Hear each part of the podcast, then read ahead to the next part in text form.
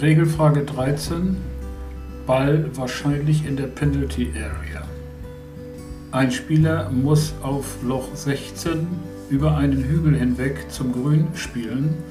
Durch diesen Hügel kann er das Grün nicht einsehen. Er weiß aber, dass links neben dem Grün ein Teich ist.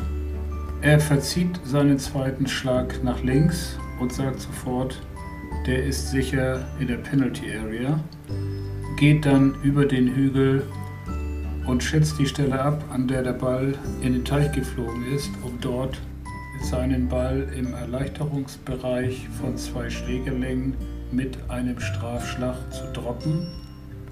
Er chippt aufs Grün und locht anschließend den Putt ein, notiert die 5 und spielt die beiden Löcher 17 und 18 zu Ende.